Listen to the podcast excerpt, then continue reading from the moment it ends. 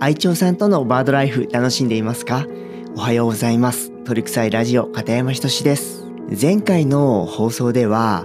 僕の部屋で先日開催した鳥好きさんとスパイスカレーを食べる会の話をしました。今回参加してくれたのは鳥友さん2人と僕の恋人です。僕も含めてみんな大の鳥好きです。2人の鳥友さんとの出会いは SNS、インスタグラムでした。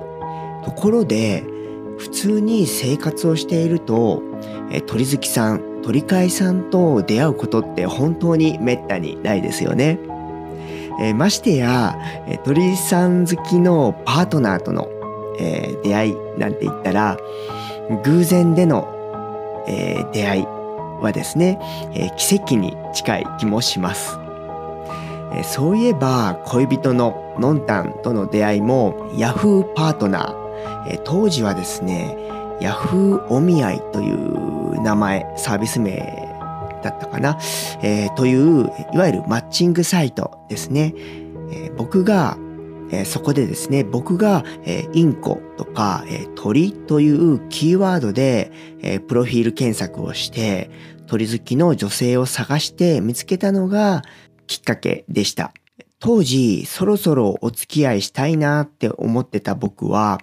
とにかく最短で、かつ鳥さん好きで、という条件で恋人を見つけたかったので、マッチングサイト、このアプリにですね、えー、とても感謝感謝、えー、した覚えがあります、えー、便利な世の中ですよね。僕が大学生の頃、20年以上前の話になりますが、恋人関係になるのに、偶然の出会いから、まあちょっとした駆け引きとかしながらですよね、えー、気持ちを探り合ったり、もちろんそれも楽しかったんですけども、えー、今この年齢で45歳ですけども、えー、それをやろうとすると、一から、え正直ですね、え夢がない話ですけども、しんどいです。えー、ですので、まあ、お互いのプロフィールを交換して価値観を認識し合ってですね、事前に。えテキストなり、通話なりでなんとなく雰囲気を知ってから会う。え出会って付き合うまでの過程よりも、えー、僕はですね、付き合ってからの時間の方が、えー、大切だと思いますので、えまあ、あの、僕のはい。まあ恋愛観はですね、またいつか別の機会にでもですね、えー、話そうかと思います。ごめんなさい。はい。僕が鳥さんをお迎えした2011年、すでに僕はインスタグラムをやっていたので、ネット上ではありますが、比較的容易に鳥好きの友達がたくさんできました。インスタグラムのフォロワーさんを中心に僕の部屋でえー、そうですね、文鳥好きさんが集まって文鳥会をしたり、さざ波インコのオーナーさんたちのですね、会に参加させてもらったり、あるいはそうですね、鳥カフェで鳥好きさんたちとお茶をしたり、えー、あと先日はですね、僕の YouTube 鳥臭いチャンネルのメンバーシップ会員でもある美声インコオーナーのご夫妻のお家にお邪魔をさせてもらったり、ネット上だけではなく、リアルにお,、えー、お会いできる鳥好き仲間との交流がここ数年で、えー、一気に増えてきました。今僕はブロえー、ブログやですね、YouTube とか、えー、基本自宅にずっと引きこもって仕事をしていますが、以前は会社で働いていたことももちろんありました。でもですね、職場で仲良くなった同僚で、鳥飼さんに、えー、出会ったのは確かですね、二人ぐらいかな。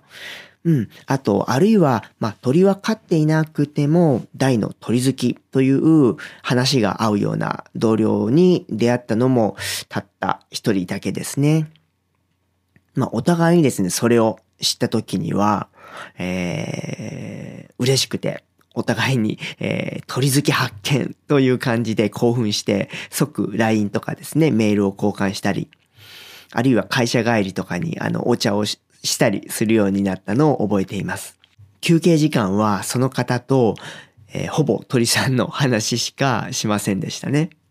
えー、本当に貴重なんですよね、鳥好きさんとの出会い。今みたいに誰もがスマホを持っていて、多くの方が SNS を利用している。ちょっと前なら、まあ、うん、そうですね、ネット掲示板とか、えー、そういうオンラインで仲間を探す。しかもちょっと、まあ、ニッチなちょっとね、マニアックな分野での仲間を探すことができるようになったのって、ここ、そうですね、10年あるいは20年くらいの話で、インターネットが普及する前は、うん、鳥好きさんの友達やパートナーを探すことは本当に、あの、大変だったんじゃないかなと想像をします。えー、仲良くなった鳥好き仲間同士でですね、飼育の相談をし合えたりも、えー、できますしね。僕の、えー、YouTube、鳥臭いチャンネルのメンバーシップ、鳥友でも、えー、限定ライブなどで、まあ、チャット上でですね、仲良くなった人たち、メンバー同士が、インスタグラムなどでもですね、つながるようになってきているようです。えー、とっても嬉しいことですよね。えー、そういえば、ちょっと話は変わるんですが、僕は以前、えー、鳥好きの衝動がですね、抑えられずに、あわや暴走してしまうんじゃないかっていうような、えー、気持ちになったことがありました。いや、ちょっと今もあるかもしれないですね。えー、例えば、電車に乗っている時とかにですね、向かいの席に座っている人の膝の上とかに、え、置いてある、まあ、バッグとかリュックとかにですね、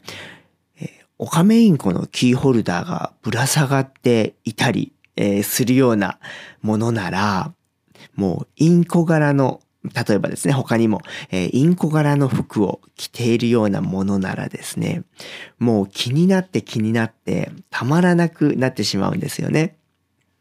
もうね、えー、そうですね。オカメインコお好きなんですか？とか、えー、もしかしてオカメインコと暮らしてらっしゃいませんか？とか、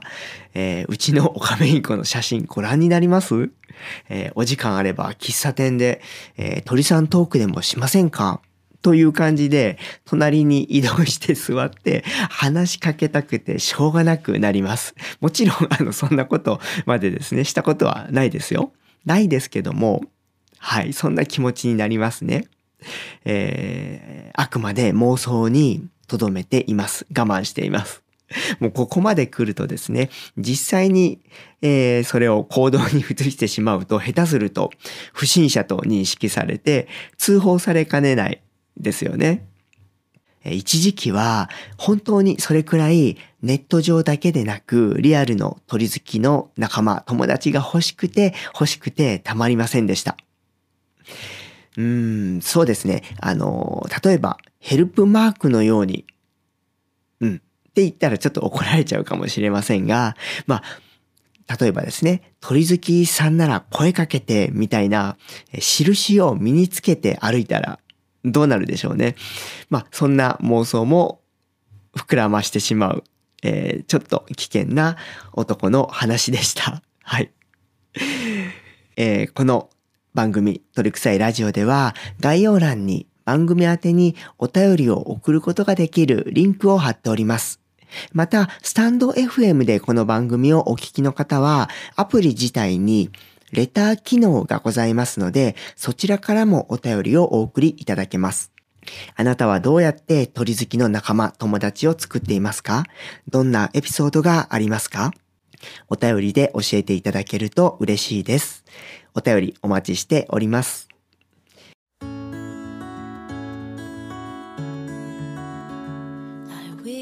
この鳥臭いラジオでは YouTube やブログですでに配信している情報を音声だけでもお楽しみいただけるように再構成してお届けします。つまり復習のような感覚で聞いていただけるコンテンツもありますし